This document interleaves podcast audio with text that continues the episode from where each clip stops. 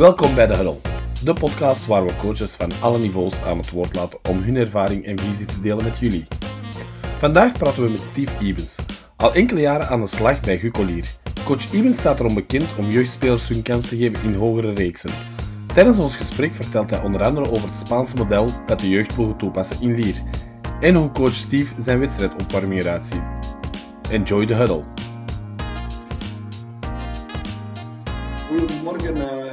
Coaches, uh, welkom in een nieuwe aflevering van de Huddle, ondertussen al aflevering 12. En deze week uh, gaan we in gesprek met iemand die op alle niveaus al in België actief is geweest. Niet alleen als speler vroeger, maar ook als coach.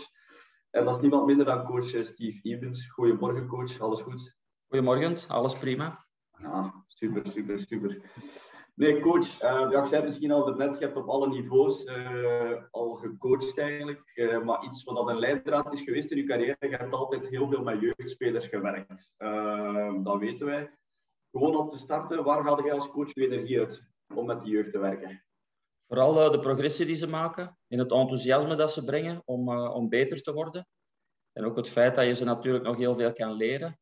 En uh, dat je ze ook voor een stuk kan begeleiden bij hun, uh, bij hun carrièrekeuze. Ik denk dat daar uh, wel een heel belangrijke stap te zetten is. Dat ze de goede keuzes maken naar de volgende stap in hun carrière. Want er zijn toch veel jeugdspelers die zich blind staren op, op een mooie carrière. Maar je moet ze toch ook wel waarschuwen voor de valkuilen. Er zijn er ook veel die stoppen met studeren enzovoort. Dus daar probeer ik wel op in te praten van dat misschien beter niet te doen. Want het is natuurlijk maar een klein percentage dat het echt gaat maken als uh, profbasketballer. Ze hebben allemaal wel die droom, maar uh, je moet ze toch uh, op tijd met je voetjes op de grond houden. Dus, mhm. ja, dus die progressie, dat enthousiasme van die jeugd. En ze zien doorgroeien natuurlijk naar het hoogste niveau. Dat is altijd natuurlijk wel heel leuk. Als je die jongens op jonge leeftijd kan begeleiden. Ik heb er al heel veel in mijn handen gehad. er zijn er al veel doorgegroeid, maar er zijn er ook al vele gefaald. Dus alleen gefaald het niet uh, op het hoogste niveau kunnen waarmaken. Dus uh, dat is wel mooi om te zien. En dan verder ook natuurlijk de waardering die je krijgt als je die jongens tien jaar later terugziet. Die waardering die je krijgt uh, als, als een coach Steve dan terugzien. Dat je toch voelt dat er een, een warme band is, dat er, dat er toch ja, een goede connectie was en dat ze toch waardering hebben voor wat je gedaan hebt op jonge leeftijd als ze 15, 16 jaar waren, om ze daar uh, optimaal te begeleiden naar een, hoger niveau. Verder, uh, ik heb ook altijd allee, energie gehaald om te concurreren met Giants en Oostende, omdat die toch altijd de betere jeugdspelers uh, hebben kunnen aantrekken, wat logisch is bij topploegen natuurlijk, dat daar veel goede jeugd naartoe gaat. Dat je daar competitief mee kan zijn om toch te spelen voor de prijzen. Dus uh, dat ik daar toch voor een stuk in geslaagd ben. Dus dat is toch wel, ook wel een leuk gevoel dat je met die clubs ook kan concurreren. Uh, zonder dat je in alle andere clubs de, de betere moet gaan weghalen. Nee, dat klopt, dat klopt. En als je er net zegt van, er zijn er die het gemaakt hebben, uh, maar er zijn er die het ook niet gehaald hebben op het hoogste niveau. Waar merkte jij dan dat, dat vaak het verschil ligt? Is dat dan vaak aan de kant van mentaliteit of andere interesses of echt wel omdat ze niet volledig ontwikkeld zijn op bepaalde... Allee, het zal wel een mix zijn van alles, maar zie je daar iets van een trend in? Of? Ja, je, je, mag niet vergeten, die jongens komen dikwijls op 18, 19 jaar in eerste nationale. En dan moet je kijken van, mhm. die, die komen in een totaal andere rol terecht. Van heel dominant bij de jeugd, dominant bij seniorsploegen, dragende spelers kunnen zijn, naar een rol van ja, veel bankzitten, uh, waterdragers, uh, veel, moeten, uh, ja, veel moeten trainen voor weinig rendement uh, in het weekend. En mentaal is dat een hele grote stap om, om, die, om die schakel te maken van vroeger was ik een dominante speler, stond ik in de picture. En nu ja, mag ik misschien twee, drie minuten spelen. En er zijn heel weinig spelers in België door het, het, het systeem van de zes buitenlanders, buiten dan enkele clubs zoals Charleroi en Luik, die financieel een beetje aan de ketting hangen waar spelers tussen de 18 en de 21 jaar echt een, een, een dragende rol hebben of een, een, dominante rol. Je ziet, als ik nu even de generaties ga bekijken, de generatie die ik had in 95 bij Nationaal Ploeg, uh, Baco, Kistloot, Van Wijn, uh, die jongens die het allemaal wel gemaakt hebben, ook internationaal, maar die zijn nu op hun 4, 25 jaar, zijn die beginnen domineren ook op Belgisch niveau, maar nu ook Europees. Als je Baco zijn niveau ziet, Massisi ook. Dus dat zijn jongens die, ja, is op latere leeftijd, breken die dan echt door. Maar dat is moeilijk om aan, uh, aan een speler van 18 jaar te zeggen van oké, je zal nog drie, vier jaar geduld moeten hebben en in een beperkte rol uh, ja, van, van bankzitter, van invaller, uh, dat geduld zal je moeten kunnen opbrengen om later op je 223 dan wel volop je kans te gaan krijgen in bepaalde clubs, waar toch ja, zes buitenlanders zijn, is het natuurlijk heel moeilijk om, om te concurreren op die leeftijd. Dus en dat zie je wel, dat is een beetje het, het, het spijtige in België, dat ze nog altijd vasthouden aan die, aan die zes buitenlandse spelers. Gaan naar drie, gaan naar vier. Europa-beker gaan we toch niet winnen. Dus daar moeten we realistisch in zijn. Dus waarom moeten we zes buitenlanders hebben op het hoogste niveau? Dat we toch goede jeugd hebben. Dus dat vind ik een beetje spijtig. En dan kunnen ze ook op jongere leeftijd al, uh, al meer bepalend zijn dan wat ze voor het moment zijn. Want voor het moment duurt het drie, vier jaar voordat ze echt een rol gaan spelen op het hoogste niveau. En daar zijn veel spelers die zich beginnen afvragen van, is het niet beter van een goed werk te hebben en dan uh, te, gaan, te gaan basketbal spelen op uh, Top Division 1, Top Division 2 en dan uh, ja, misschien meer centen verdienen op termijn. Mm. Steve, uh, jij zit nu bij de nationale jeugdploegen. Er zijn nog uh, topcoaches die daar zitten. Jullie zullen waarschijnlijk allemaal diezelfde visie wel delen hè, van die vier buitenlanders, of toch vele. Wordt er dat dan nooit zo teruggekoppeld naar, uh, naar de Euromillions uh, League mannen? Van, kom aan, kunnen we niet beter dit doen? We hebben de spelers, we hebben alles. Of is dat echt een absolute no-go? Ik denk dat Jacques Stas daar wel allee, de geknipte persoon voor is om dat te doen. Dus dat is eigenlijk een beetje zijn taak. We hebben daar al heel veel aangekaart en ik denk wel dat hij daar ook zo over denkt. Natuurlijk moeten de clubs zelf bereid zijn om die stap te doen. Dus mm -hmm. wij kunnen niet. En de moment dat één club zegt van wij doen niet mee, dan wordt het natuurlijk het, uh, het, verhaal van uh, ja, het concurrentieverschil. Van ja, zij gaan het niet doen, zij gaan wel met zes spelen en wij willen ook wel eens de prijs winnen. Ook al heeft Oostende bijna alle prijzen gewonnen de laatste tien jaar. Dus, ja, dus de moment dat één club zegt wij doen het niet, ja, dan, dan wordt het een moeilijk verhaal. Dus er moet echt een consensus zijn over alle clubs. Nu is er natuurlijk die Beneliga. dus het is niet gemakkelijk om iedereen op dezelfde lijn te krijgen. Dus als men daar niet uh, finaal een, een, een, getal opplakt van oké, maximaal vier, dan, uh, dan zal het altijd zijn van ja, we hebben problemen, we hebben drie matchen verloren, we, gaan, we kunnen er toch nog een extra bij nemen. En dan wordt het afverhaal, ja, maar de afspraak was vier, ja, maar...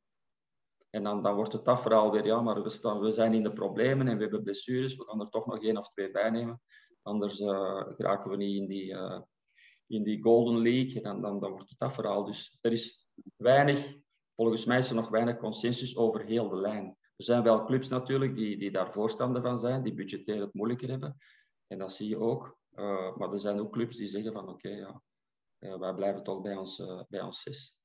Als we, als we dan zo Facebook en alles wat, wat, wat, lezen, dan zeggen ze vaak, en jij hebt vroeger ook dat ik, als we er twee, drie hadden, dan hadden we er twee, drie goeie. En nu zijn het zo derde rangs. Denk je dat dat nog altijd zo zou zijn? Dat, ze, dat, dat we dan de betere kunnen gaan aantrekken? Allee, of de betere jonge Amerikanen? Uiteraard, als je het budget moet verdelen over twee of drie, of je moet je budget verdelen over zes. Want het gaat niet alleen over salaris, het gaat ook over appartementen, het gaat over een wagenpark. Dus daar komt heel wat bij kijken. Dus financieel, uh, als je je budget komt, kunt verdelen zoals vroeger over twee Amerikanen. Als je kijkt, Racing Mechelen, Bill Varner en Kerry Trotter, dat zijn mannen die uh, Darren Queen, die maakte echt het mooie weer in België. Daar kwamen mensen voor naar de zaal. Mm-hmm. Nu, hoeveel mensen komen er nog naar de zaal voor goede Amerikanen te zien? Ik denk heel weinig supporters, omdat ze gewoon, ze hebben ten eerste geen band. In Al staat de zaal vol voor Darren Queen. Daar kwam, daar kwamen 1500 mensen voor kijken, voor Bill Varner, er zat Kerry Trotter. Daar kwamen de mensen voor naar de zaal. Nu, dat, dat is niet meer. Men heeft geen persoonlijkheden meer en dat is een beetje spijtig. En dan kreeg je natuurlijk ook het verhaal van de dominante Belgen, de goede Belgen, waar ook heel veel jeugdspelers naar opkeken. En die, dat was dan ook een, zekere competitiviteit onder die spelers. Dus dat, dat mis ik een beetje, de, echte persoonlijkheden qua Amerikanen, omdat je er te veel hebt. En elk jaar komt er een nieuwe lichting van zes nieuwe Amerikanen waar je dan weer een band mee moet creëren. En voor coaches is dat ook heel moeilijk. Ook die drie jaar dat ik in Aalst was, heb ik dat ook meegemaakt is heel moeilijk om, om een band te creëren met mannen van waar je weet van ze blijven toch maar acht maanden. En als ze goed zijn, worden ze te duur. En zijn ze niet goed, gaan we ze vervangen. Dus het is niet meer van een verhaal van zeven jaar blijven bij eenzelfde club. En, en een band met de supporters creëren. En uh, dat verhaal is een beetje voorbij en dat is heel spijtig. Dat is ook ten koste van de, van de goede Belgen, die nu toch wel wat minder kansen krijgen, omdat er toch, uh, ja, ze vinden altijd een derde rangs Amerikaan ook beter dan misschien nog een jonge Belg, en dat is een beetje spijtig. -hmm.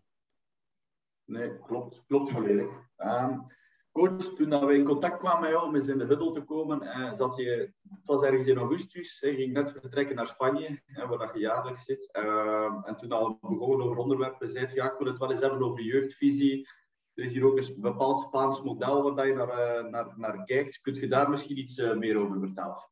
Ja, ik, heb, ik ben al lang geïnteresseerd in het Spaanse basket, want natuurlijk, dat staat op wereldniveau. Ze zijn ook wereldkampioen bij de mannen. Dat is niet voor niks. Bij de vrouwen zijn ze ook wereldtop. Dus dan ben ik toch benieuwd van, ja, hoe zit dat met die opleiding? Wat doen ze anders dan bij ons? Uh, ik heb ook al een aantal keer naar Badalona gaan kijken. Ze hebben toen in 2008, denk toen, uh, of misschien nog iets vroeger, met de lichting van Rubio en, en Rudy Fernandez, hebben ze met zes spelers van hun eigen opleiding onder de 20 jaar, hebben ze de Europa-beker gewonnen. Dus dan moet je toch vragen stellen van hoe is dat mogelijk? Uh, dus dat Spaans model, dat is wel zeer ja, zeer mooi om eens naar te kijken. Van, het verschil is dat ze daar heel veel in kleine groepen werken, van jonge leeftijd. Dat is een beetje anders dan in België, waar men op jonge leeftijd te veel geconfronteerd wordt met grote groepen, heel divers qua talent. En dat daar ene coach is, dikwijls met twaalf mannetjes, waarvan er drie, vier goed zijn, acht middelmatig of nog moeten beginnen. Dus daar zit wel een groot verschil. Ze werken heel veel in stations. Uh, en ze hebben natuurlijk ook meer volk op het terrein, meerdere coaches, meerdere handen, mm-hmm. waar ze eigenlijk beter kunnen differentiëren dan bij ons. En ze, ze gaan echt naar specifiek. Ze zetten heel veel in op techniek uh, van jonge leeftijd. En daar is wel een, voor mij een probleem nu met corona, toen we niet mochten trainen uh, boven, de, boven de 13 jaar, ben ik mij eens gaan verdiepen van uh, wat is er eigenlijk het probleem in België. En, en daar zie je heel veel mankementen op jonge leeftijd, dat kinderen ja, weinig tweehandig, uh, shottechniek die niet goed is, ze kunnen moeilijk passen. Dus fundamenteel hebben wij wel daar een, een grote achterstand omdat we gewoon, zoals ik daar juist zeg, veel clubs, 12 mannetjes en we schrijven er nog een paar in. Op den duur ben je met 14, 15, grote groep, één coach. Uh, is het niet altijd, zijn jonge coaches ook dikwijls, met het initiatordiploma, zijn jonge, jonge coaches met weinig ervaring die daar worden gebruikt. Wat niet slecht is, want ze moeten natuurlijk ook ervaring opdoen.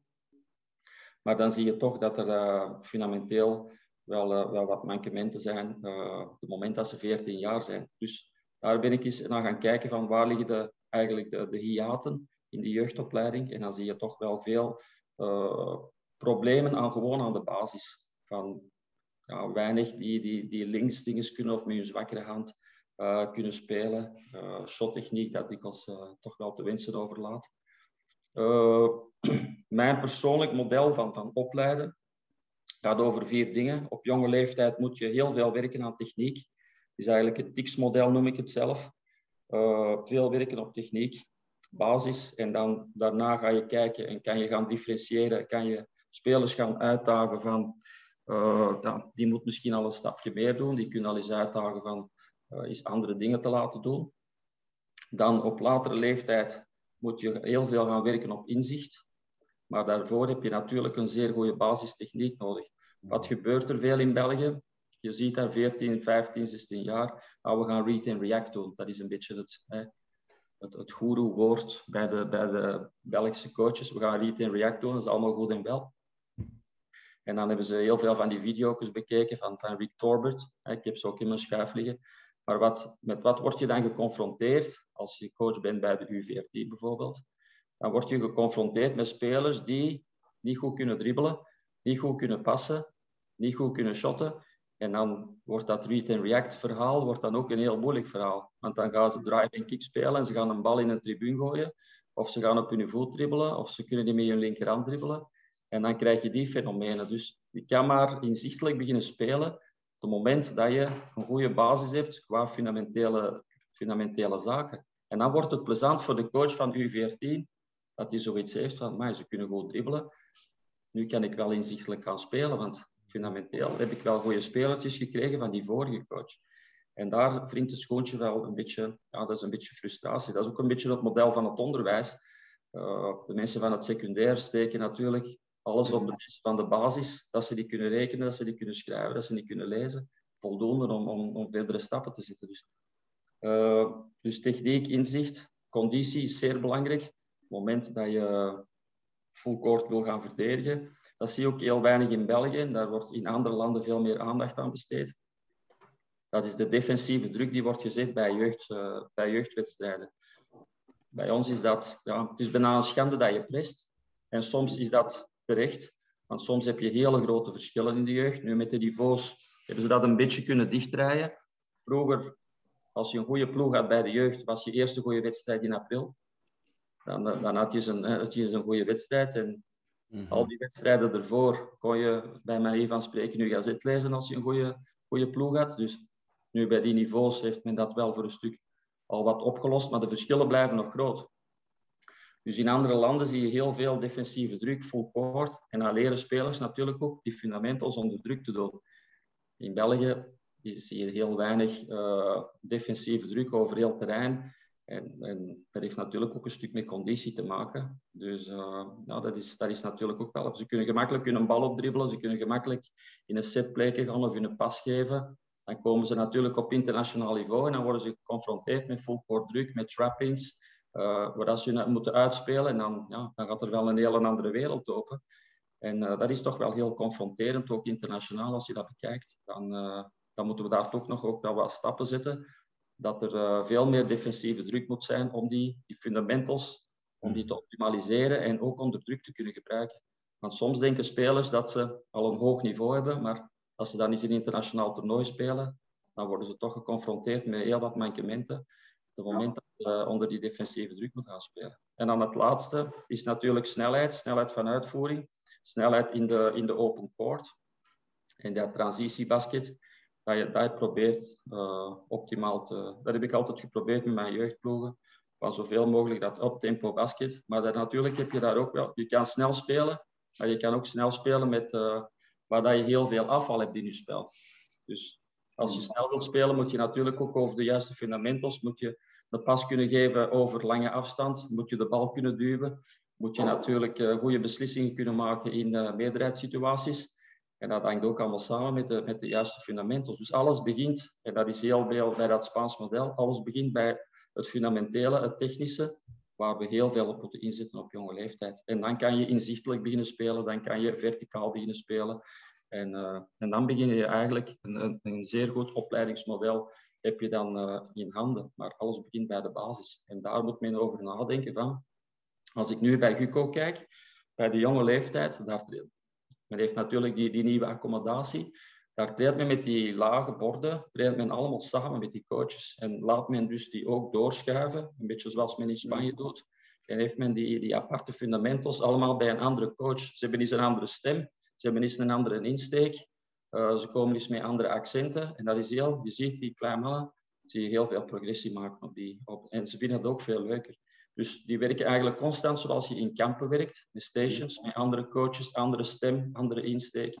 En telkens een andere motivatie dan dat er ene coach staat, die er twee, drie keer in de week uh, altijd hetzelfde komt vertellen. Dus dat is wel een, eh, een zeer goede verbetering dat ze, daar, uh, dat ze daarmee begonnen zijn.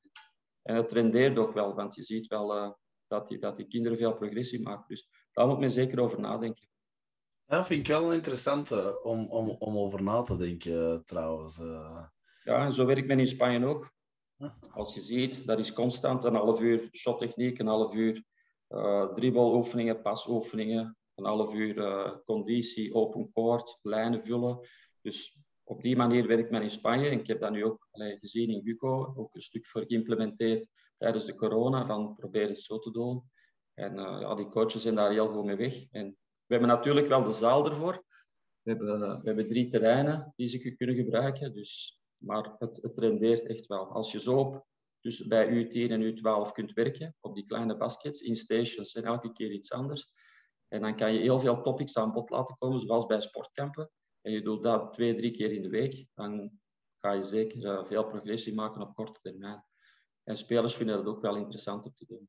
Ik, ik vind het eigenlijk ook interessant voor, voor de coaches zelf, omdat die dan eigenlijk alle spelers veel beter gaan kennen. Dus als je het jaar daarna een andere speler, allez, een nieuwe ploeg hebt, die je dan wedstrijd moet coachen, je gaat die ook kennen. Je gaat veel meer spelers van de, van de club kennen. Bijvoorbeeld, ik ken er heel veel in Contig, maar ik weet dat er heel veel coaches in Contig zijn die de spelers niet kennen. Ja, je kent ook hun niveau, je kent hun karakter. Mm je weet wat ze denken, wat ze reageren op bepaalde situaties. En je kan ook leren van de andere coaches van, ah ja, een toffe oefening precies, die moet ik eens opschrijven. Ja. Want anders blijf je natuurlijk een beetje in je eigen wereld. En nu, die versterken elkaar, die overleggen van, ja, jij gaat dat doen, hoe ga je dat doen?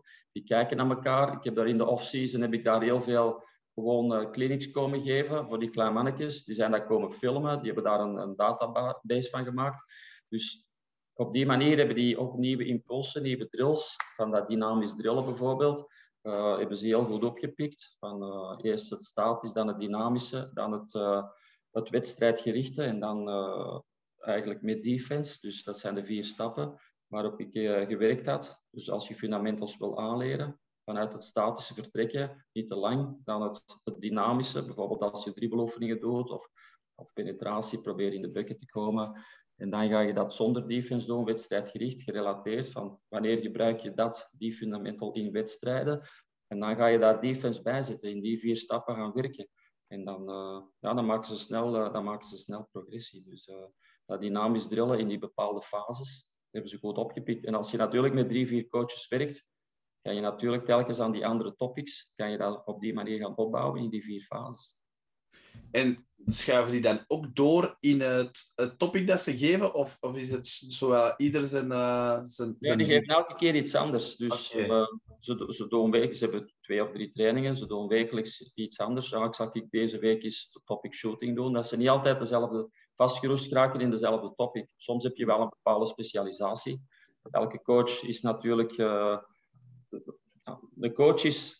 Je geeft altijd hetgene waar je het beste uh, onderbouwd hebt, hè, wat je het beste kan overbrengen aan spelers toe. Dat is logisch. Als je een offensieve coach bent, dan gaan je trainingen voor 80% uit offense bestaan en 20% uit defense. Je hebt coaches die beter defensief onderlegd zijn, die meer accenten leggen op het defense. Dus die gaan dan meer accenten leggen natuurlijk op defensieve drills. Zo heeft elke coach wel zijn eigen voorkeur, zijn specialiteit. Uh, maar je moet daar toch proberen een goed evenwicht in te zoeken. Dus uh, maar ze, ze, ze hebben elke keer een andere topic. En dat is natuurlijk wel goed, want dan versterken ze zich ook op alle domeinen van, uh, van het coachen. Mm -hmm. Dus dat is, wel, uh, dat is wel goed. Wat ze in Spanje ook veel doen, bijvoorbeeld, is ze hebben daar sport na school. Dat is van vijf tot zeven. En dat doen ze heel veel aan recrutering. Dus kinderen die in hun interessegebied bij basket liggen, die worden dan uitgenodigd. Ze hebben daar coaches en dan gaan ze kijken van, ah ja, dus ze gaan die scholen aanspreken. Die kinderen kunnen daar komen van vijf tot zeven. En die worden dan begeleid en dan kunnen ze zien van, maar dat is precies wel een goede atleet. We gaan die proberen aan te sporen, van aan te sluiten. En zo missen ze heel weinig uh, talenten eigenlijk. Dus ze recruteren vanuit scholen, omdat ze daar dus dat concept hebben, uh, sport na school, twee uur, naar interessegebieden over verschillende sporten. En dan missen ze eigenlijk weinig talenten, dat ze kunnen zien van, amai, dat is echt wel een basketprofiel die mogen we zeker niet kwijtspelen. Dus op die manier recruteren ze eigenlijk en gaan ze dus proberen die gasten aan te sluiten. En op die manier kunnen ze dan uh, op jonge leeftijd instromen en gaan ze eigenlijk weinig talenten missen. Dus dat, hebben ze ook wel, dat is ook wel een toegevoegde waarde voor hun, uh, voor hun jeugdopleiding. Dus uh, dat is wel... Verder ook het Spaanse basket, coaches daar heel veel doen. Die kijken naar de moderne evolutie van het basketbal. Dus die kijken naar het hoogste niveau. Zelfs die, die coachen van U12, uh, U10, die kijken naar Euroleague-wedstrijden en die zeggen van, wat is hier de moderne trend? Uh, wat zijn de nieuwe moves? En die spelen daarop in. Uh, ik denk dat dat in België iets te weinig gebeurt, dat we te veel vastgeroest zitten aan, aan de boekjes. Uh, dat ze te weinig kijken van naar de nieuwe trends die in het basketbal zich afspelen. Want je mag niet vergeten, de jeugdspelers worden heel veel natuurlijk getriggerd door het internet. Die zien heel veel op YouTube. Die, die kijken naar NBA, die kijken naar highlights en die proberen dat ook te implementeren in hun, in hun trainingen. En soms zie je die gastjes eens een move doen van, waar heeft hem dan nu gehaald van? Heeft hem hier niet geleerd. Dus is dat steken dat ze met hun ogen hebben gesteeld. En dan moet de coach ook meer gaan doen van, ga eens kijken naar het hoogste niveau, kijk eens wat wedstrijden op televisie en kijk eens wat daar de moderne dingen... En dan kan je ook beter gaan differentiëren met, uh, met talentjes. dan kan je die ook gaan uitdagen van hey, probeer die move eens, of kijk eens naar die move. Ook al kan je dat zelf niet voordoen. Niet elke coach heeft gespeeld op hoog niveau. Uh, en, de, en, de, nieuwe moves zijn ook niet meer de moves die wij leerden vroeger. Dus uh, er, zijn, er zijn wel andere dingen bijgekomen, maar die wel nuttig zijn om op jongere leeftijd aan te bieden. Dus dan moet je ook naar kijken van wat zijn de nieuwe trends en probeer die ook uh, te implementeren in je, in je trainingen. En dan ga je ook die, die, die gastjes die, die echt goed zijn, want soms heb je er hele goede bij op jonge leeftijd, ga je die ook kunnen triggeren en zeggen van, amai, die coach, die heeft mij dat en dat en dat bijgeleerd, of die heeft gezien, uh, kijk eens naar die move, of kijk eens naar die speler. Daar kan je nog wel wat uh, bepaalde specifieke bewegingen van leren. En dat is interessant om te doen. En daar moeten coaches ook naartoe van, kijk naar de evolutie van het basketbal, kijk wat er gebeurt op het hoogste niveau en probeer dat terug te koppelen naar het jeugdbasketbal. En dat ja, dat heel in Spanje. Ja, ik denk ook dat Stan Rotsaert dat ook heeft gezegd. Die was, uh, nou, ik weet zeker dat hij het gezegd heeft. Die was ook uh, in Spanje gaan kijken en die vertelde ons in de podcast, zei van, jongens, hebben jullie ooit al een bot, allez, in, hebben jullie ooit al een botspas gegeven met twee handen? En wij zo, ja, nee, ja, maar waarom leren we dat? Waarom dribbelen niet, leren we die jonge gasten niet uit dribbelen een botspas te geven? One-hand pushpass. En ik vond dat eigenlijk wel een heel interessante, omdat ja, ik heb die fouten ook, allez, fouten ook gemaakt en geëvalueerd. En je denkt, ja, botspassen, maar eigenlijk geven we dat niet zo, zo'n botspas. Dus... Ja, dat zijn zaken die je inderdaad niet gebruikt in de wedstrijd, maar toch gaan we dikwijls, zie je veel trainingen waar ze over elkaar gaan staan en botspassen geven aan elkaar mhm. met twee handen. En dan denk ik van, hoeveel keer komt het voor? Datzelfde dan een crisscross. Ja, dat is... die gebeuren een crisscross over heel terrein. Ja. Hoeveel keren doen we in de wedstrijd een crisscross over heel terrein? Je hebt wel die, die, die, die dribble handoffs op half terrein, gebeurt dat wel. Mm. Maar de crisscross op een heel terrein, dat wordt niet gebruikt. Dus waarom doe je dat dan? Dat zijn zaken die je niet moet doen. Spaanse basket heeft inderdaad, dat was toen in de tijd dat Rubio 14 jaar was, de one-hand push-pass, is daar, wordt daar volledig geïmplementeerd. In het, mm -hmm. Het is een schande dat je daar met twee handen past. Nu, het, het lateraal passen moet je wel mee opletten met die one-hand push-pass, want op het moment dat je dat de bal vertrekt, is hij ook vertrokken. Maar in het verlengde van het terrein wordt dat allemaal, ook op, het, de entries van de plays, wordt allemaal vanuit dribbel met één hand gegeven. Dus uh, dat zijn dingen die je moet implementeren uh, in je jeugdopleiding. Dus dat is, dat is kijk wat er, wat er gebeurt op, op dat niveau en probeer dat ook aan te leren van jonge leeftijd.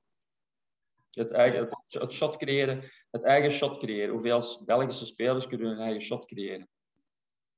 Als, als je vandaag de dag naar de NBA ziet, bijna al die guards kunnen hun eigen shot creëren. Hoe komt dat? Omdat ze daar maximaal op inzetten. Dus uh, er wordt meer en meer geswitcht, moderne basketbal, omdat de grote jongens veel meer mobiel zijn. Dus uh, op een zeker moment komt het neer op één tegen één en dan moet je iets kunnen creëren. Dus dan moet je in staat zijn om je rechtstreeks verdediger te kloppen of om je eigen shot weg te krijgen. Maar dan moet je natuurlijk ook van jonge leeftijd aan werken. Als je 20, 25 jaar zijn, je moet dan je eigen shot nog leren creëren, dan wordt dat moeilijker dan wanneer je 12 jaar bent. Dus probeer daar ook op in te spelen wat er gebeurt defensief. Mm -hmm. nee. En coach, hè, zo spelers ontwikkelen op basis van moderne basket. Is dat bijvoorbeeld iets dat je probeert te doen in dat Brussels project daar? Uh, basketbal 55 of 55, ik weet niet welke taal dat het is. Uh. Ja, dus dat is, uh, dat is eigenlijk gegroeid ook weer uit corona. Mm -hmm wij hebben daar uh, een beetje het verhaal van Elite Athletes, ook zo'n hangaar. Uh, een vriend van mij die heeft een, een, een vrij getalenteerd ploegje van min 12, van U12. En hij vroeg van Steve, hoe goed kunnen we die maken? Dus dan moeten we kijken naar de evolutie van het basketbal. Dat zijn jongens die fundamenteel al zeer, zeer ver gevorderd zijn. We kunnen die de nieuwe dingen, de nieuwe trends gaan aanleren. En op die manier kunnen we die nog gaan versterken en verbeteren. En dan uh, hebben we natuurlijk ook die contacten, want ze zijn nu juist in Marissa geweest en in, uh, in Badalona zijn ze daar ook gaan trainen. Uh, Ricky Rubio die heeft daar zo'n zaal, ook een beetje zoals het elite-verhaal, half koord, ook waar veel 3 tegen 3 wordt gespeeld. Ze zijn daar mogen gaan trainen, ze zijn bij Baco in Marissa geweest. En je ziet duidelijk dat ze daar niet uit de toon vallen. Dus fundamenteel staan ze daar zeker op hetzelfde niveau. Dus dat is wel leuk. En dat is ook weer uit corona gegroeid natuurlijk op een zeker moment, ik ben een basketdier en dan uh, op het moment dat ik te veel in mijn zetel zit, dan begin ik te denken van wie kan ik nog helpen en waar kan ik eens gaan kijken. En dan is ook mijn oog gevallen op, op, die, op die projecten van tussen 8 en 12 jaar, dat daar nog heel veel uh, werk te doen is. En dan wou ik eens kijken van hoe goed kan je die mannetjes nu maken op, ja, hadden, hoe lang hadden we met corona? Vijf, zes maanden. Dat we enkel mochten trainen onder 13, dus dat was wel plezant. Dus ik zat daar vier, vijf keer in de week met die gastjes bezig, want s'avonds kon ik toch nergens anders naartoe. Dus dat was wel, uh, wel leuk om te doen. En dan die contacten gelegd met Spanje. Dus we hebben nu ook uh, met Sevilla gesproken. Dus dat zijn wel projecten waar we eens naartoe gaan met die groep. En dan ook internationale toernooien kunnen spelen. Maar dan zie je wel dat we competitief zijn met die, met die Spaanse profielen. We hebben misschien niet de lengte en het uh, atletisch vermogen, omdat vanuit Spanje komt er ook veel input vanuit Afrikaanse landen. Mm Dat zijn natuurlijk die enorme goede atleten die ze daar hebben. Ze hebben daar een enkele Senegalezen en, uh, uh, ja, een aantal jongens die, die heel atletisch zijn. Dus dat wordt ook geïmplementeerd in dat Spaanse basket. Hebben ze die, die input van dat uh, Afrikaans continent. En dan zie je, als je in ACB kijkt, heb je daar heel veel goede Afrikaanse, Nigeriaanse spelers, Senegal. Dat zijn enorme atleten die ze hebben kunnen toevoegen aan hun jeugdbasketbal, want die komen op jonge leeftijd bij Real Madrid, bij Barcelona, bij Malaga. Die komen daar natuurlijk het jeugdbasketbal ook wel voor een stuk uh, serieus versterken ten opzichte van bij ons. Wij hebben dat veel minder natuurlijk. Maar het is wel uh, het is een leuk project om te kijken van, en vooral gebaseerd tussen 8 en 12 jaar, omdat daar echt een gouden leeftijd is om ze fundamenteel echt beter te maken, voordat ze inzichtelijk kunnen gaan spelen en dat kunnen gaan meepakken uh, naar eigenlijk wedstrijdvormen die ze dan uh, terug mochten gaan spelen op het moment dat corona een beetje was gaan liggen. Ja. Dus dat is wel, uh, wel leuk.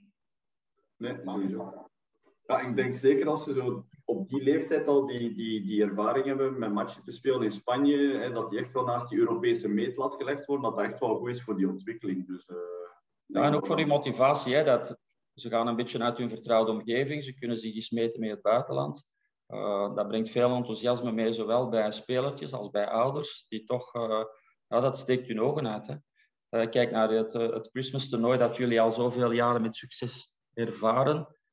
Dat is, dat is eigenlijk iets, ja, iets fantastisch, omdat je zoveel culturen, zoveel basketlanden samenbrengt. En dan ga je eens kijken van hoe wordt daar gewerkt? Hè? Als je ziet naar het Israëlisch basket, dat jullie ook al jaren uitnodigen, -hmm. die zetten heel veel in op, op, ja, op skills en op outside shooting bijvoorbeeld. In Israël wordt heel veel op, op shot gewerkt. Omdat die, die, die jeugdploegen die shotten meer dan 30 driepunters per wedstrijd.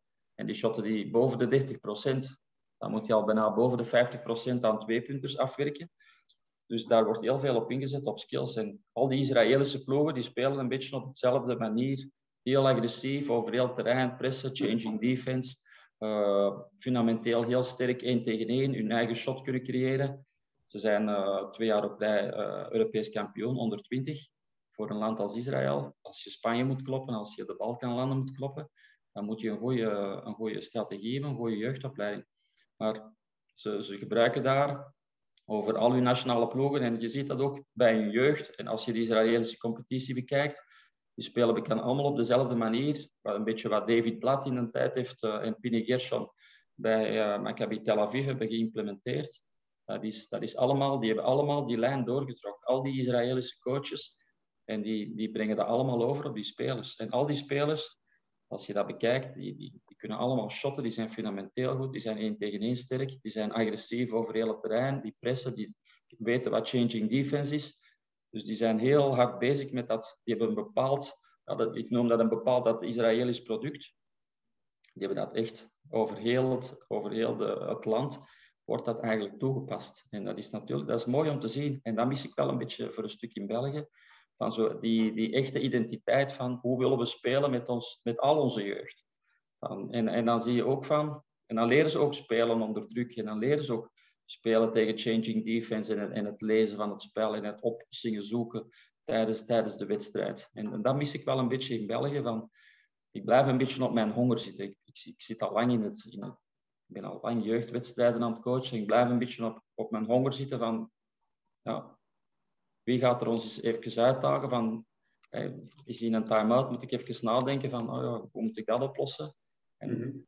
dat vind ik bijvoorbeeld wel terug als ik zo'n Christmas toernooi kan coachen in een tijd, ik moest tegen Israël spelen, dan, ja, dan moet je bord wel eens pakken en dan moeten op, op, op die 50 seconden moeten wel eens uit, uit de nood toveren van mm -hmm. hoe moet ik hier die 1-3-1 uh, press oplossen of die, die, hoe moet ik die 1-3-1 zouden hier oplossen of die na twee passen gaan zien man. hoe kan ik dat hier? Want ja, nou, dat mis ik wel een beetje in ons jeugdbasket. Het is, het is eigenlijk te weinig, ja, dus te weinig variatie in.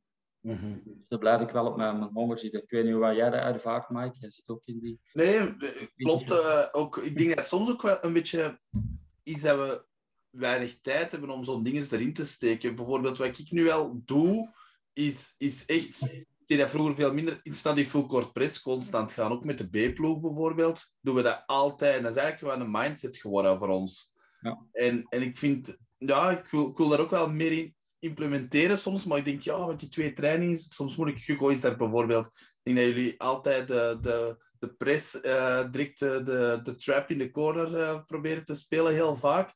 Ah, ik vind dat wel goed om, om, om te variëren. En het is moeilijk. En, ja, het is Ik denk moeilijk. dat je daar ook een, een, een clubcultuur van moet maken. Ja. En dat is gewoon te weinig. Dat je te veel op je eigen eiland ziet, van ook, je hebt maar twee trainingen. Maar als natuurlijk die vorige coach en die vorige dat al heeft gedaan, Mhm, dan moet mhm. jij daar maar gewoon op verder bouwen en een aantal details aan toevoegen van je eigen filosofie. En dat gebeurt te weinig.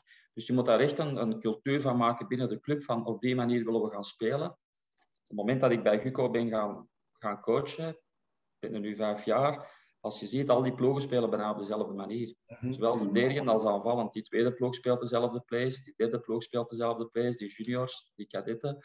Dus, en, en ook de manier van verdedigen. Dus dat is wel een ding. Die coaches die hebben dat overgepakt. En, en voor een stuk ook geïmplementeerd binnen hun dingen met hun eigen accenten. Want Mhm. je moet niet een volledige copycat worden. Ik zou dat ook niet willen. Maar ze hebben hun eigen dingen daar, hun eigen touch aangegeven. En dat, is, dat heeft wel opgebracht. Dus dat is wel een succesverhaal eigenlijk. Dus je moet daar meer een, een, een clubcultuur van maken dan een individueel eh, gevecht dat je dan aangaat om dat, om dat zelf op die twee trainingen allemaal te willen gaan doen. Ja, dat is- Je moet ook keuzes in maken van, voilà, we gaan die keuze maken als club, we willen op die manier gaan spelen.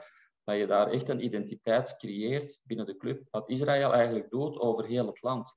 Ja. En ook met je nationale ploegen, met je jeugdopleiding, met je academies, die spelen allemaal op dezelfde manier.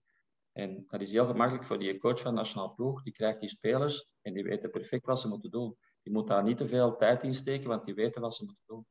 Die weten van, voilà, we tonen zone, dan gaan we in man, dan gaan we pressen. Na vrijworpen doen we die press. Als die coach zich aanpast, dan doen we iets anders. En op die manier denken die. En al die spelers zijn, daar, zijn daarmee weg. Dus je moet daar echt een cultuur van maken. En dat moet beginnen binnen de clubs. En dat kan eigenlijk doorgetrokken worden over heel Vlaanderen of over heel België. Dus, maar dat mis ik een beetje bij, eh, bij clubs wel. Dat je echt zo die, die, die verticale leerlijn, die is er wel, denk ik, maar ze wordt ook niet altijd toegepast. En die, die eigen identiteit van, als je tegen Guco speelt bij de jeugd, dan weet je van, oké, dat ga je op je, op je bord krijgen. Ja. Dat weten tegenstanders. En dat is misschien niet altijd het geval bij andere teams. Nee, ik spreken, want ik weet niet hoe dat ze werken, maar als ik, als ik vanuit ervaring van mijn coach ervaring bekijk naar de tegenstanders, dan zie ik dat daar niet altijd die identiteit is over heel de, over heel de lijn.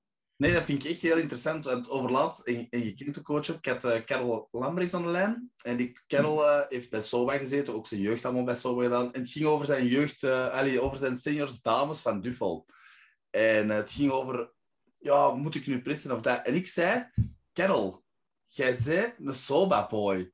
Het enige wa- waarvoor stond SOBA is, als jij er kwam spelen, is van die pressen nu op, die vreten nu op. Zeg, jij moet die cultuur van SOBA, je mocht dat niet verlogenen. Voor u is dat, is dat defense. En wat jij nu zegt over Guco, ik heb jaren en tegen SOBA gespeeld, tegen de manartsen, tegen dat. Dat wij kwamen en wij dachten, oh nee, dat is 40 minuten oppakken, 40 minuten dingen. Dus eh, allee, je hebt er echt gelijk in dat dat iets vanuit de club moet komen, moet die filosofie over heel de club. Dat is waar, wij staan, dat moeten wij hebben. Ja, en dat had je inderdaad bij Soba. hè. Mijn zoon heeft ook lang bij Soba gespeeld. Axel. Dus dat is, dat is de cultuur van Jan Bergmans, van Dirk van Son. Die hebben dat in een tijd geïmplementeerd. En eigenlijk al die jeugdtrainers hebben dat overgenomen. En Mhm. dat was eigenlijk de identiteit van Soba. Ze hadden niet altijd de top-top talenten. Ze hadden goede talenten, maar niet top-top altijd. Maar ze hadden altijd wel supergoeie resultaten met hun jeugd. Ze gingen altijd meespelen voor de prijzen, concurreren met Giants Oostende. Ze hebben altijd mee geconcurreerd, doordat ze dus een, ja, ze hadden een identiteit waar niemand graag tegen speelt. En zoals je zegt, van, als je om 11 uur s morgens 40 minuten, ja, die, die mannetjes die precies met zeven spelen voor je neus hebt, dat is niet altijd leuk. Zeker niet dat je bent gaan stappen op vrijdagavond. Dat is, dat is, ja, maar dat was wel de, de het, het, DNA van Soba. Ja. Dat, uh, dat, is altijd zo geweest. En daarom zijn wij toch wel een klein beetje blij dat Jan uh, nu, nu helpt bij de U16. Dus, uh, dus ja, ik hoop dat het er zo wat terug in komt en dat we dat ook over heel de lijn in contact kunnen gaan, gaan zetten. Ja, dat, is, dat is eigenlijk het proces van een aantal jaren dat je op dezelfde lijn moet zijn van voilà, dat je even de koppen bij elkaar steekt van oké, hoe willen we gaan spelen? Wat is ons DNA? Waar staan we voor? En wat willen we natuurlijk, wat, wat we willen dat pakket brengen? En hmm. dan kunnen we ook verder opbouwen naar, naar die volgende leeftijdscategorie. En als je op die manier werkt, dan ga je ook de, de jeugd, uh, het niveau van de jeugd ga je ook verhogen. Want iedereen gaat agressief willen gaan verdedigen die gaat elke week uitgedaagd worden op je bankje. Dus, en dat is plezant. En daar moeten we eigenlijk een beetje naartoe streven. En dat zal met wisselend succes zijn. Je, je hebt niet altijd de spelers om dat te doen, maar probeer het toch voor een stuk te implementeren uh, binnen je jeugdopleiding. Nee, nee, sowieso. En als we dan verder kijken naar jeugdopleiding, hè, we waren er net over de, ja, de U8, U10 en U12 bezig. Als we dan even kijken naar de iets oudere categorie, hè, ballscreens, hè, dan kijken we naar U16, U18 en ouder. En ja, ik ging normaal zeggen als introductie op de Coaches Day, maar de dag dat dit wordt uitgezonden, gaat de Coaches Day al voorbij zijn. Dus misschien even interessant voor de coaches die niet aanwezig waren, of dat je kort even kunt stilstaan bij U16 balscreens. Hè. Dat is toch de eerste keer dat ze ermee in contact komen. Wat dat jij als coach cruciaal vindt. Want ik zie soms ploegen op die leeftijd screens zetten om screens te zetten. Je ziet dat dat niet aangeleerd is. Dus, uh... Ja, belangrijk. alles begint bij spacing en timing, uiteraard. In aanval. Mm. Nog altijd de twee belangrijkste dingen. En uh, op het moment dat dat goed zit, dan kan je balscreens beginnen implementeren. Waarom gaan we balscreens implementeren? Op een zeker moment stopt het give-and-go verhaal en stopt het, uh, het actie-reactie verhaal voor een stuk om echt wedstrijden te kunnen winnen en het voordeel te halen. Dus je moet streven naar, uh, naar de, de, situaties waar je eigenlijk een 2 tegen 1 situatie kunt creëren, een, een, meerderheid aanvallend, waar je daar het voordeel kan halen. En daar zijn natuurlijk de balscreens uh, een ideaal manier om dat te doen. Wat is er belangrijk? Wat zie je veel? Dat ze wachten niet op het screen, Mhm. Dus ze zijn dikwijls ongeduldig. En dan gaat die screen natuurlijk die moving screens beginnen zetten. Uh, dus het wachten op de screen, het geduld hebben om een screen op de juiste manier goed te kunnen gebruiken. Het zetten van de screen, van op welke hand gaan we screenen, op welke manier, wat is een angle dat we gaan screenen. Uh, dus dat zijn twee belangrijke zaken natuurlijk. En dan de second move. Hè. De second move na een screen. Je kan rollen, je kan poppen, je kan pin down zetten, je kan short roll. In het begin ga je beperken tot natuurlijk de pick and roll en de pick and pop. Daarna kan je natuurlijk stappen verder zetten. Maar vooral het gebruiken van het screen, schouder tegen schouder of schouder-heup, uh, is natuurlijk wel een belangrijke zaak. En natuurlijk het, het, het, goed gebruiken en het goed zetten van screens, daar zie je veel problemen mee. Uh, en dan de andere spelers. Vroeger was een pick and roll met twee spelers, nu is dat met een hele team.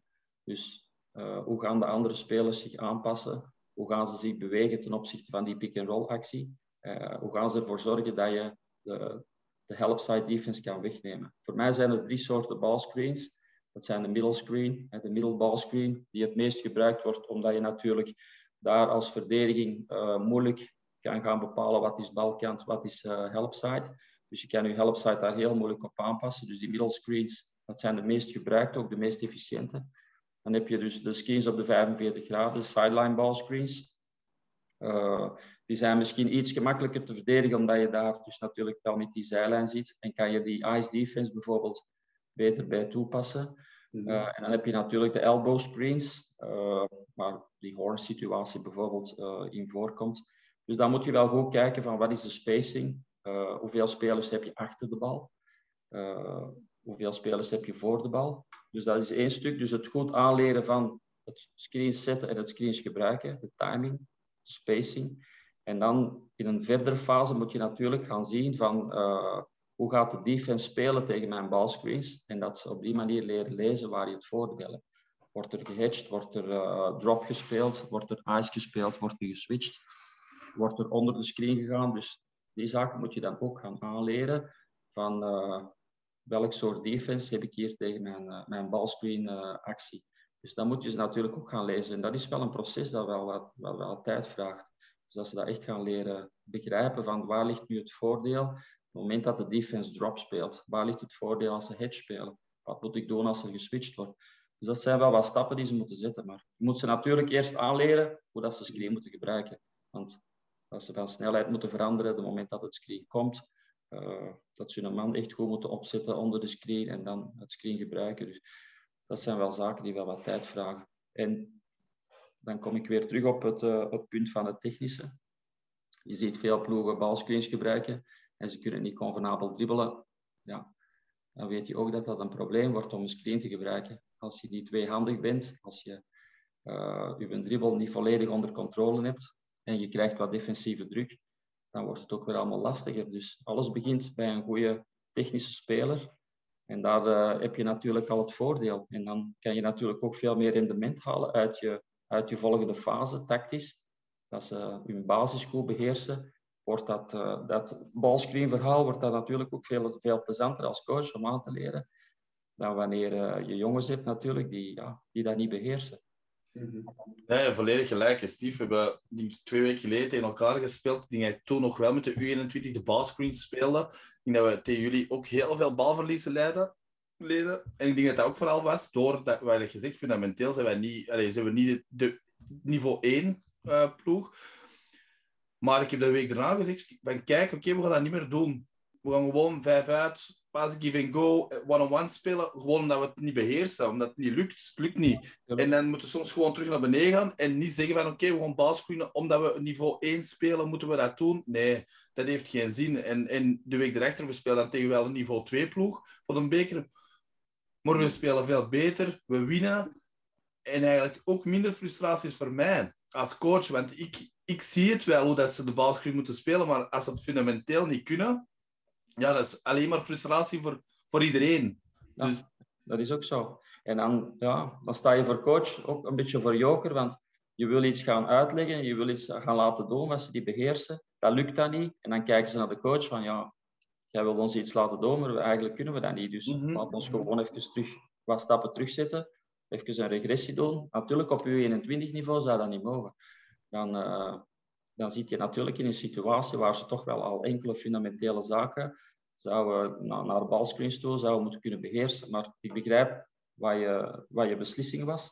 Van, als het moment dat je ziet van oké, okay, dit lukt eigenlijk niet zo heel goed.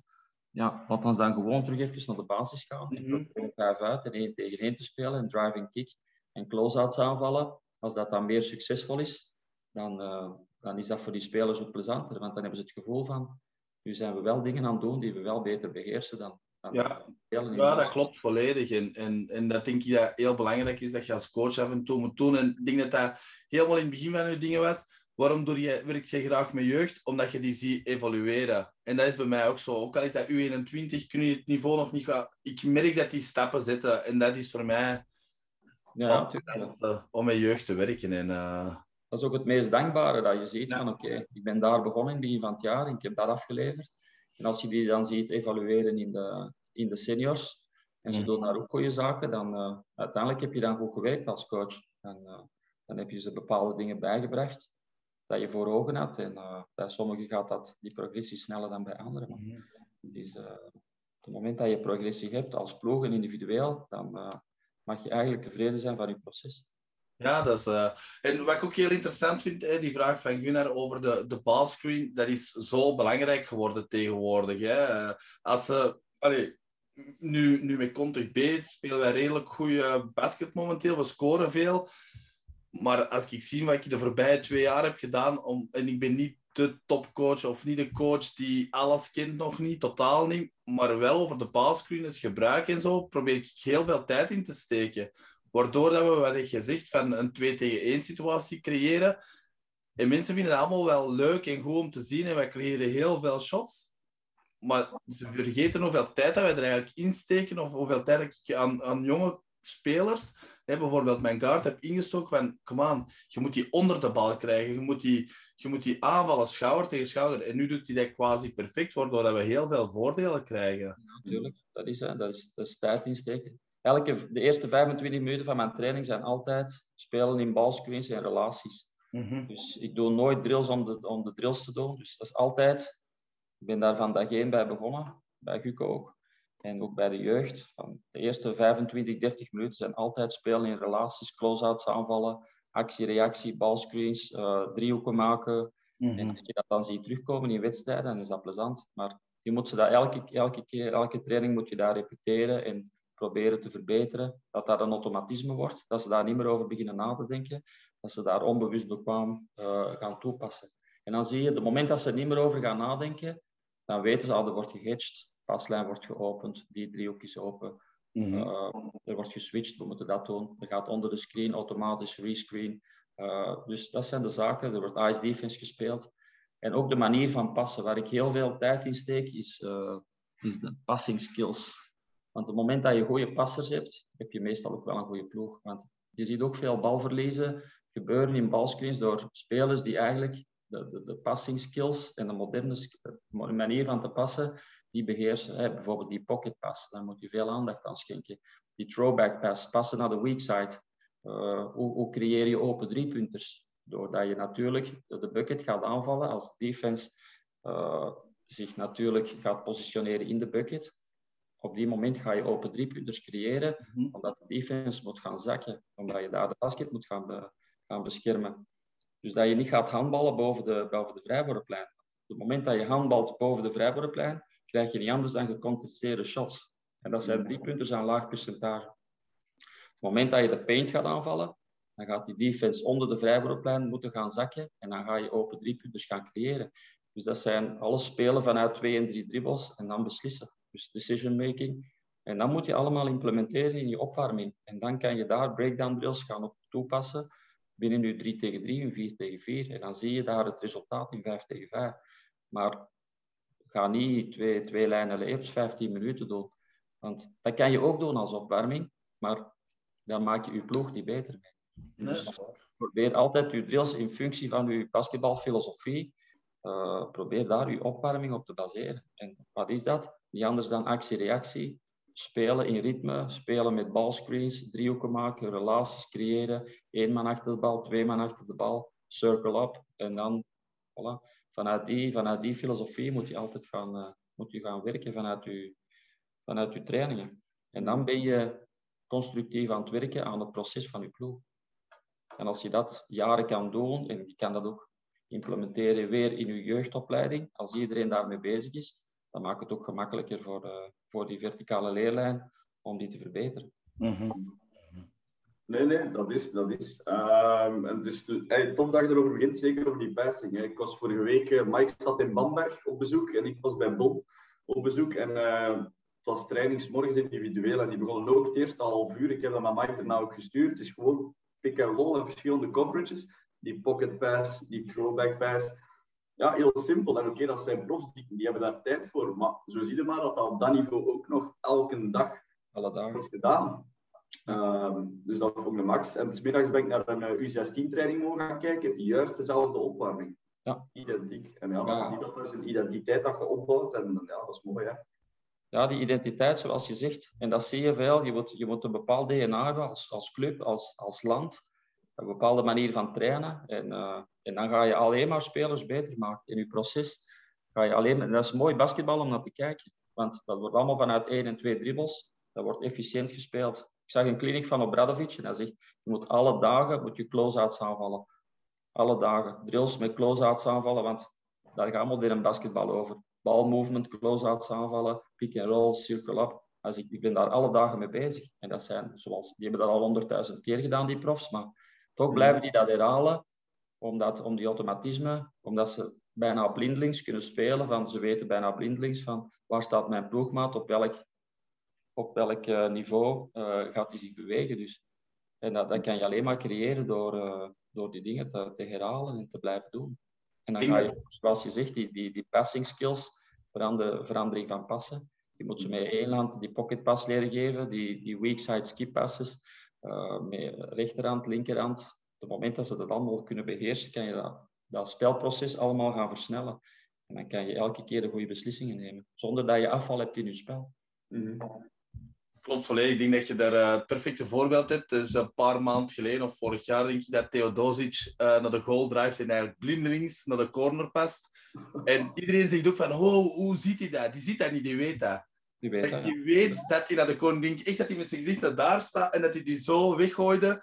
Ja. En iedereen vraagt zich af, oh, komt dat, komt dat? Maar nee, die weet gewoon, zoals dat jij zegt, met Obradovic zijn trainingen of, of met, met alle topcoaches uit Euroleague, als die dat doet, dan gaan wij naar die corner. En ja... Dat is, dat is het bewegen op de juiste manier en in de juiste spacing. En weten dat die speler daar is. En dan is het natuurlijk de, de skill om te passen in de, in de shooting pocket. Dat het enkel catch and shoot is. Dat yes. hij niet nog uh, goalkeeper moet spelen. Dat hij de bal ergens moet gaan vangen boven zijn hoofd of aan zijn voeten. Dan is het die passing skills on the chest. En dan is het catch and shoot of catch and drive. Dus die mannen die weten dat die bal daar gaat komen. Als, als je kijkt naar Oostende, het, het, proces Djordjevic die weet dat ook, dat Chile daar in die hoek staat. En, uh, en ja, dat is eigenlijk die, die is een broodwinning, hè? die shots ja. uit de hoek. En die weet ook, die grote jongen weet ook dat hem afrolt, dat hem de bal op de juiste manier gaat krijgen van Djordjevic. Dus dat is eigenlijk het, ja, al jaren het succes van Oostende ook, dat Dario er heeft ingebracht. Van die manier van spelen, van uh, op die manier gaan we, gaan we basketballen. En uh, ja, dat is jaren training en, en opbouwing. Maar de juiste passing skills gebruiken, dat is, dat is ook essentieel natuurlijk, om, uh, om tot een goed aanvallend patroon te komen.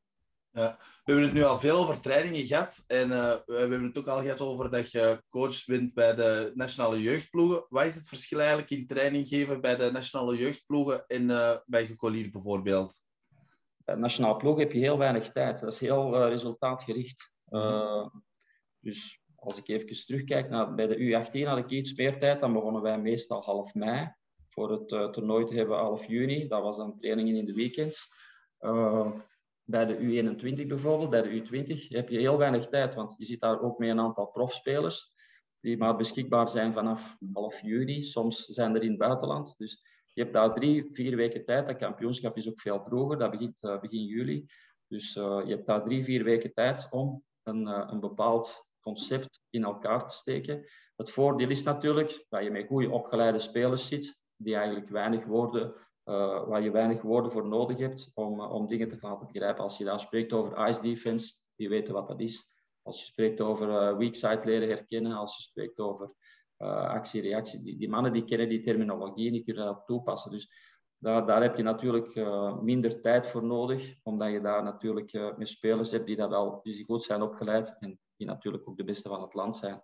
Dus die, die, die tijd die je hebt is kort, dus je moet daar goede keuzes maken van welk, uh, welke profielen heb ik, want dat, verschilt natuurlijk ook van jaar tot jaar. Je hebt niet elk jaar Brantanovic onder de goal of Frens Blijenberg op de, op de point guard. Dus je moet kijken welke profielen je hebt en dan op die manier moet je proberen van, uh, van die spelers op een zo goed mogelijke manier te gebruiken van wat zijn hun kwaliteiten en hoe kan ik op drie weken tijd die spelers hun kwaliteit optimaal gaan, uh, gaan benutten. Dus je hebt natuurlijk ook generatieverschillen. Ik heb die generatie 95 gehad, waar je heel veel kwaliteiten had. Wel, waar je veel lengte had uh, die kon spelen. Hè, van Wijn, als je Bakko hebt. Als je Van Vliet hebt, dan heb je lengte dat kan spelen. de generatie 2000, hetzelfde. Met Blijenberg, met Brantanovic. Dus dat zijn mooie generaties. Die heb je natuurlijk niet elk jaar. Dus je moet kijken van Bijvoorbeeld de generatie die ik dit jaar had, had je AJ Mitchell. Dat is natuurlijk een jongen die je moet gaan gebruiken. Van, oké, wie wil ik in balscreens brengen? Wie wil ik dat de beslissingen neemt? Uh, dus dat zijn natuurlijk dingen waar je goed over moet nadenken. Van maximale rendementen halen uit een groep die je eigenlijk maar drie weken bij elkaar hebt. En, uh, en proberen daarvan een optimaal systeem. Maar we proberen altijd wel vanuit hetzelfde basissysteem te werken. Dat doe ik al jaren en andere coaches onder mij doen dat ook. Uh, vandaar wel proberen we ook wel een rode draad te hebben van op die manier willen we aanvallend spelen. Verdedigend kan je dan natuurlijk je eigen accenten leggen. Van die generatie 2000 was het interessant. Die spelen heel goede zone defense bijvoorbeeld. Dus dat was interessant om dat ook te gebruiken. Die had daar veel lengte. Dus uh, daar hebben we dat ook veel gebruikt. Dus je moet altijd kijken van wat is het optimale rendement uh, op drie weken tijd voor die groep te laten presteren. Natuurlijk moet je ook een goede people manager zijn, want je hebt twaalf spelers die willen uitblinken, die zich willen tonen. En je weet ook dat je maar met negen spelers gaat spelen, misschien tien. Maar je moet er altijd wel twee of drie teleurstellen, wat niet altijd gemakkelijk is. En zolang je wint, is dat allemaal goed. Maar op het moment dat je verliest, komt er natuurlijk wel wat uh, kritiek. Dus daar moet je ook altijd wel goed mee omgaan. Dus je moet uh, goede people manager zijn. Het probleem van nationaal ploeg is, je wint die wedstrijd en 24 uur later moet je een nieuwe wedstrijd spelen. Dus je mag even genieten van dat succes of even teleurgesteld zijn van die nederlaag. En dan moet je de, de dag daarna moet je terug. Is er een andere tegenstander? Is er een andere wedstrijd? Dan moet je die spelers terug proberen optimaal voor te bereiden. En dat is heel, heel uh, intensief, die tien dagen EK. Dat is precies of, uh, of je hebt een half seizoen gecoacht. Want het is, het is een, een rollercoaster van emoties, van winnen, verliezen. Spelers die goed spelen, spelers die, die weinig spelen, die moet je opklikken. Dus het is belangrijk dat je die uh, op die manier goed managt. Want uh, je krijgt ook altijd andere tegenstanders, andere manier van spelen. Vandaag speel je tegen Israël, small ball, veel pressen, uh, changing defense. De dag daarna speel je tegen Balkanlanden, allemaal inside. De eerste 10, 15 minuten inside, inside pressure. veel, veel, fysieke, veel fysieke power defensief. Dan speel je tegen Spanje, die technisch heel goed spelen. Dan speel je tegen Frankrijk, geweldige atleten. Dus het, elke dag kom je tegen andere tegenstanders waarbij je natuurlijk je flexibiliteit moet gaan aanpassen. Speel je tegen Groot-Brittannië, 1-3-1-press, een hele wedstrijd, met atleten die zot zijn, armen tot op hun knieën. Uh, dus dat zijn altijd, uh, altijd aanpassingen. Dus je moet ook wel weten van wat zijn de kwaliteiten van al die landen, hoe spelen die, op welke manier. Uh, dat is natuurlijk ook wel een stuk ervaring dat je opbouwt natuurlijk doorheen de jaren. Dat je weet van dat land staat voor die identiteit, met die profielen. En dat ga je vandaag op je bord krijgen. Dus dan moet je wel constant. En dat is wel een, een, interessante uitdaging voor coaches om eens een keer uh, mee te maken eigenlijk van hoe dat je constant moet aanpassen aan je tegenstander.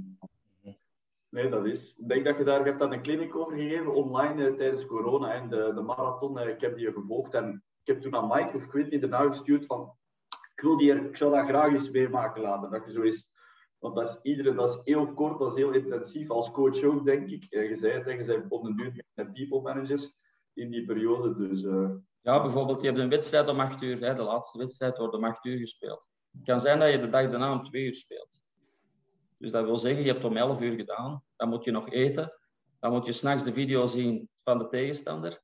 Dan heb je training om 7 uur s morgens. Waar je op het terrein eigenlijk de plays van de, van de dag daarna, van de wedstrijd van twee uur, moet gaan implementeren. Je hebt om 11 uur video eten en dan moet je om twee uur terugspelen. Maar je hebt misschien om 8 uur de dag daarna je 25 verloren. Dus je hebt weinig tijd om oplapwerk te doen. Mm Want de dag daarna staat er al een andere tegenstander. En die wedstrijd kan misschien even belangrijk zijn, of nog belangrijker, of cruciaal om naar de volgende ronde te gaan. Dus dat is, ja, soms is het, het is enorm intensief en is is een andere aanpak, want je speelt tegen een andere tegenstander. En als je met 25 verloren hebt, ik kan u verzekeren, na de video kijken s'nachts is minder plezant dan als je met 10 gewonnen hebt. Dus dan, dan heb je meer energie, want dan, ah, je ziet toch met die nederlaag in je maag en je moet denken van hoe komt dat? En, uh, wat is de reden? Wat kan ik veranderen? Wat heb ik niet goed gedaan? Dan ben je daar ook mee bezig. Maar je moet je eigenlijk gaan focussen op de, op de plays van, van een tegenstander. En, en de nieuwe tegenstander die er al staat te wachten met mist tussen zijn tanden. Dus en je hebt eigenlijk nog uh, weinig tijd gehad om het, eigenlijk het oplapwerk te doen van de dag ervoor. Dus het is enorm intensief en uh, ja, het vraagt wel veel energie. Nee, nee, sowieso, sowieso.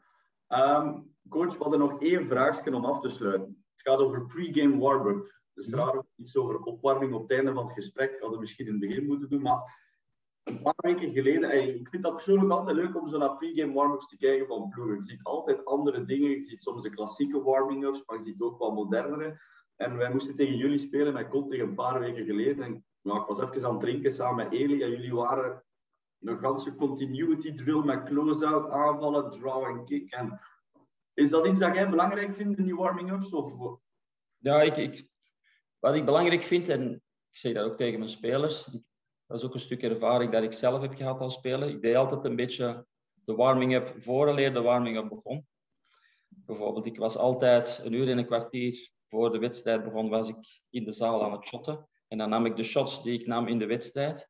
Dus dan, dan nam ik specifiek die shots van, oké, die, die shots in de wedstrijd neem ik een keer of die. Ik shotte nogal veel in mijn tijd, hè Mike? dus maar dat zijn de shots die ik ga nemen in de wedstrijd. En die ging ik ook heel veel al toepassen in mijn persoonlijke warming-up. in mijn persoonlijke cocon dan. Tegenwoordig zie je daar veel mee koptelefoons en liggen ze wel op de grond met die elastieken. Ik deed dat niet. Ik, ik focuste mij vooral op welke shots ga ik uh, straks in de wedstrijd gebruiken. Ik denk dat dat veel efficiënter is dan dat je met je koptelefoon met een elastiek er wat doet alsof. Maar ik weet niet hoeveel rendement dat, dat allemaal heeft. Ik heb het persoonlijk nooit niet gedaan, maar ik hield mij daar niet mee bezig. Uh, dan ook veel vrijworpen. Nou, veel vrijworpen als point guard is dat wel belangrijk. Omdat je nog wel redelijk veel aan de lijn staat, zeker op het laatste van een wedstrijd. Dus dat, dat deed ik als, als pre-warming-up. en dan die, die 30 minuten warming-up dat je hebt, collectief.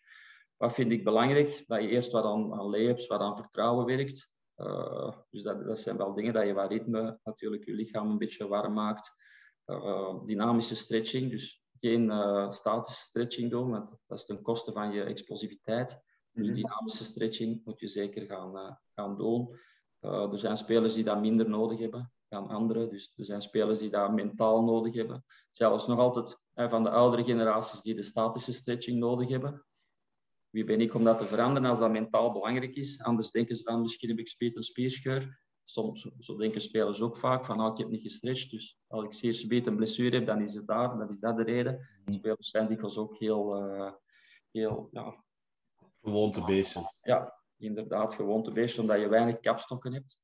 Uh, probeer je altijd wel een beetje terug in die automatisme, dat bijgeloof uh, is zeker wel aanwezig bij spelers.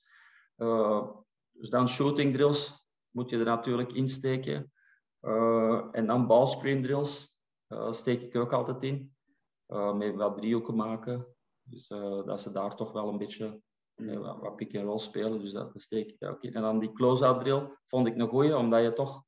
Daar, je doet heel veel close-outs in wedstrijden. Je doet heel veel drives, close-outs aanvallen. Dus dat is bijvoorbeeld een drill dat je in de wedstrijd veel gaat toepassen. Dus dat vond ik wel...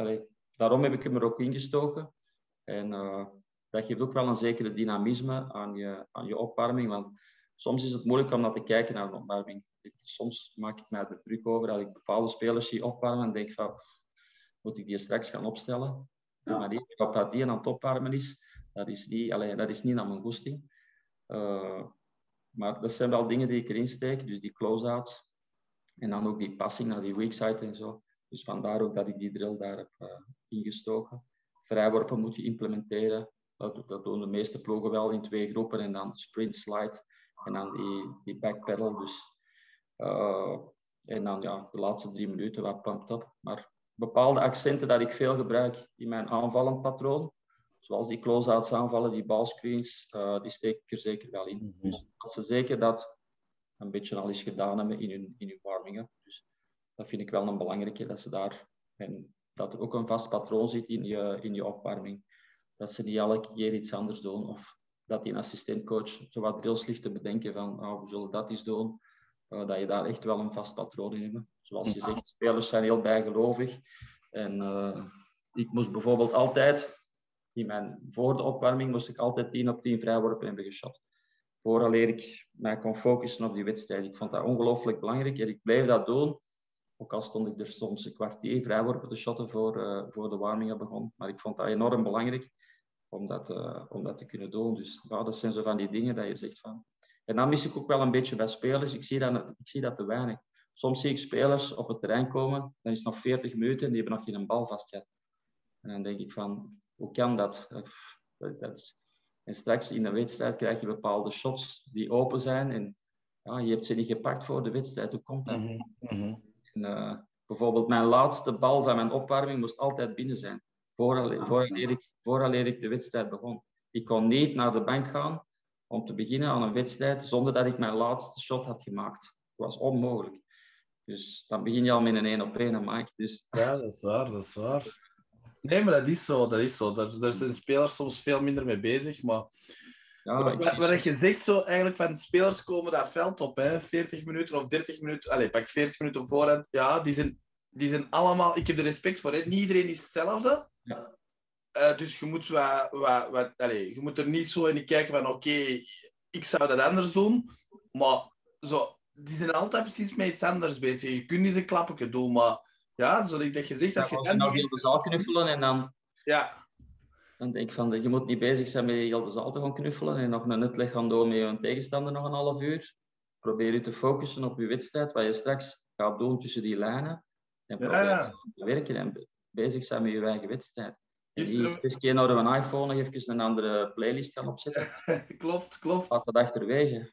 Ja, Je hebt ja. er tijd genoeg voor in je leven van, van muziek te gaan luisteren. Waarom moet je een half uur voor die wedstrijd nog een playlist gaan veranderen? Eh, met met zo'n grote koptelefoon op je kop?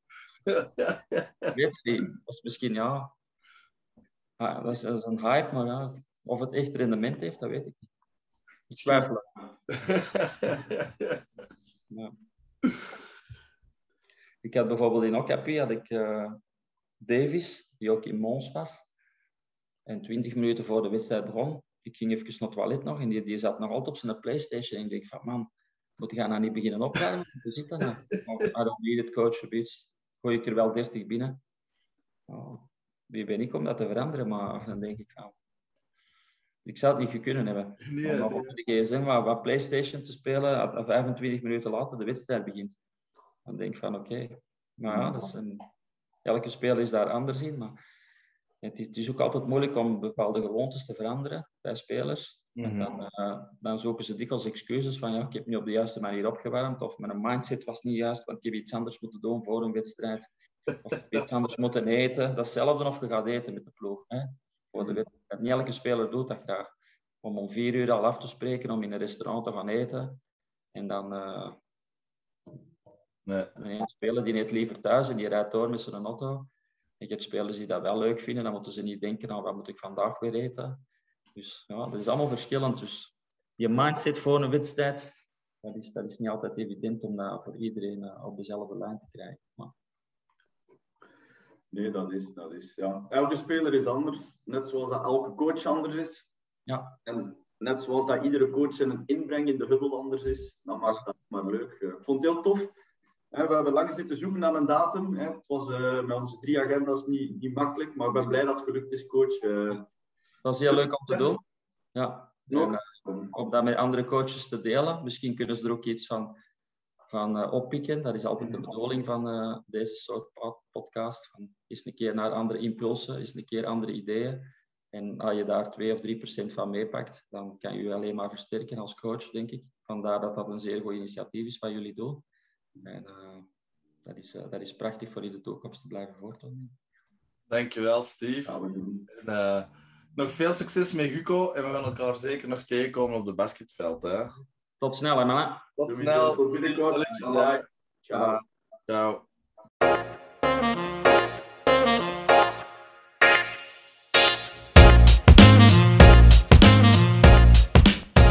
Bedankt om te luisteren naar De Huddle.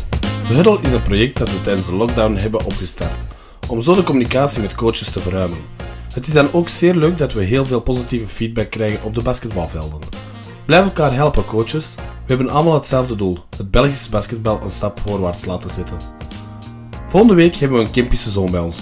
Coach Jan Mathuus is voor een tweede maal aan de slag bij Eerste Provinciale Vapco Mol. Met hem gaan we dieper in op het coachen tijdens succesverhaal. Hoe ga je om met de druk? Tot volgende week.